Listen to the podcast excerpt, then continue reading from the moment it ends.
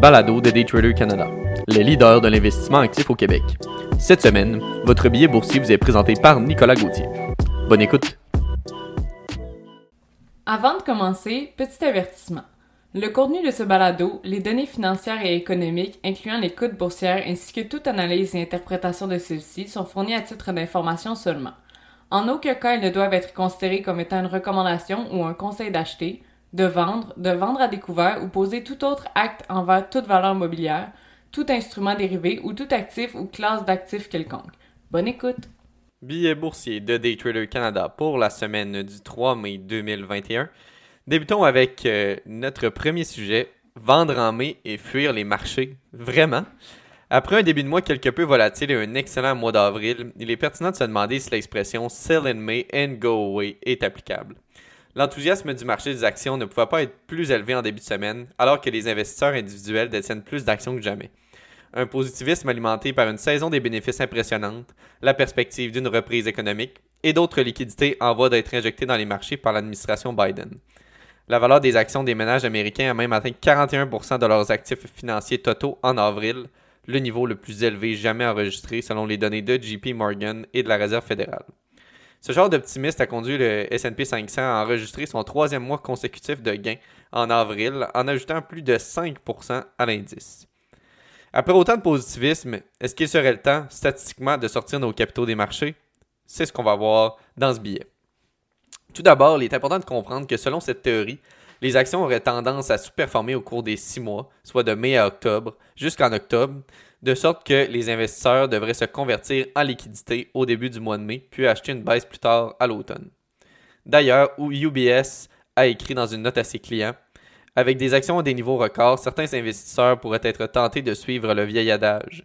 Aux États-Unis, une stratégie de maintien de l'investissement a eu tendance à surperformer, en particulier ces dernières années, le marché américain étant davantage orienté vers les valeurs de croissance, explique en partie la surperformance. Donc si on comprend bien ici, UBS euh, ne recommande pas à ses clients d'appliquer cette théorie.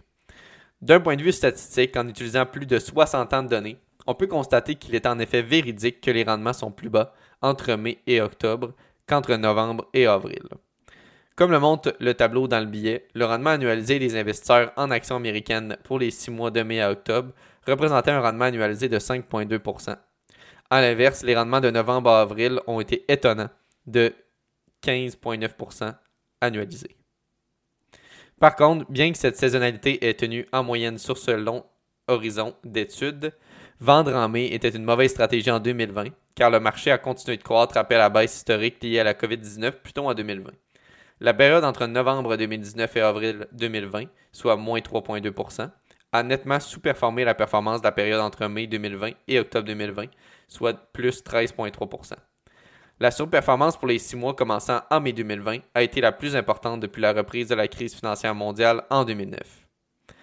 En revanche, pour un investisseur, il est important de noter qu'au cours de cette période, de plus, de plus de 60 ans, les investisseurs qui n'auraient pas été investis entre mai et octobre auraient quand même sacrifié du rendement. En ce qui concerne le négociant actif, une possible stratégie pourrait être à explorer sur le long terme si vous souhaitez vous diversifier de classe d'actifs. Aussi étrange que cela puisse paraître, l'adage vendre en mai semble saisir correctement une période anormale de saisonnalité sur les marchés. Passons maintenant à notre second sujet, comment profiter d'une hausse de volatilité ou d'une chute de marché? Sur les marchés des valeurs mobilières, la volatilité est représentée par de fortes fluctuations à la hausse ou à la baisse. Ainsi, les marchés volatiles sont généralement le résultat d'un déséquilibre plus important que la normale entre les acheteurs ou les vendeurs. Les autres éléments qui peuvent mener à une grande volatilité sont entre autres les événements économiques négatifs, l'apparition de nouvelles informations sur les entreprises, le dépôt d'une recommandation par un analyste renommé, un appel public à l'épargne ou des événements inattendus tels que l'éclosion d'un virus, par exemple. Dans les périodes de grande volatilité, transiger peut représenter un grand défi pour les investisseurs et traders la panique peut rapidement se faire sentir et prendre une décision devient de plus en plus difficile. Or, il existe plusieurs instruments financiers qui permettent de bénéficier autant des marchés haussiers, baissiers ou volatiles, sans toutefois devoir vendre à découvert. Les fonds négociés en bourse à effet multiplicateur ou autrement appelés à levier font partie de ces instruments. Une des façons les plus accessibles de profiter d'un rapide mouvement de marché sur le court terme est de faire l'achat de parts de fonds négociés en bourse, euh, souvent appelés des FNB, à effet de levier. Par exemple, il existe le FNB à effet multiplicateur qui vous permet de bénéficier d'une hausse telle que le Direction Daily S&P 500 Bull 2X, classé sur le RK comme étant SPUU, qui reproduit les performances journalières du S&P 500 accompagné d'un levier double, d'où le 2X inscrit en son nom. Ce levier est réalisé par le fonds en plaçant ses fonds dans des produits dérivés comme des contrats à terme, des swaps ou des options d'achat d'actions. Une autre façon de bénéficier d'un marché volatile, mais cette fois à la baisse, est d'utiliser les FNB inversés. Ce type de FNB euh, inverse les performances d'un indice donné. Un exemple serait le ProShare Short S&P 500, classé sur le New York Stock Exchange comme étant SH. Ce fonds utilisant le S&P 500 comme référence vise à inverser la performance de l'indice. Ainsi, lorsque le S&P 500 connaît une hausse, ce fonds négocié en bourse connaît une baisse et vice-versa. On comprend donc rapidement comment on peut bénéficier de ce type de fonds négociés en bourse lors de marchés baissiers. Cet outil existe aussi sous le levier via les FNB tels que le ProShare Ultra Short S&P 500, SDS, qui inverse en double les performances d'un indice, et le ProShare Ultra Pro Short S&P 500, SPXU, qui inverse pour sa part en triple le mouvement du S&P 500. Finalement, il vous est aussi possible de négocier directement l'indice de volatilité boursier, appelé le VIX. Cet indicateur, aussi connu sous le nom d'indice de la peur, fut créé en 1993 par le CBOE, soit le Chicago Board Options Exchange. Son rôle est de mesurer la volatilité du marché financier en s'appuyant sur le S&P 500. Cet, cet, indice est calculé sur une base quotidienne par le CBOE. Il existe plusieurs méthodes pour le transiger, la plus commune étant de passer encore une fois via le FNB, iPad S&P 500 via Short Term Futures ETN, ARCA VXX.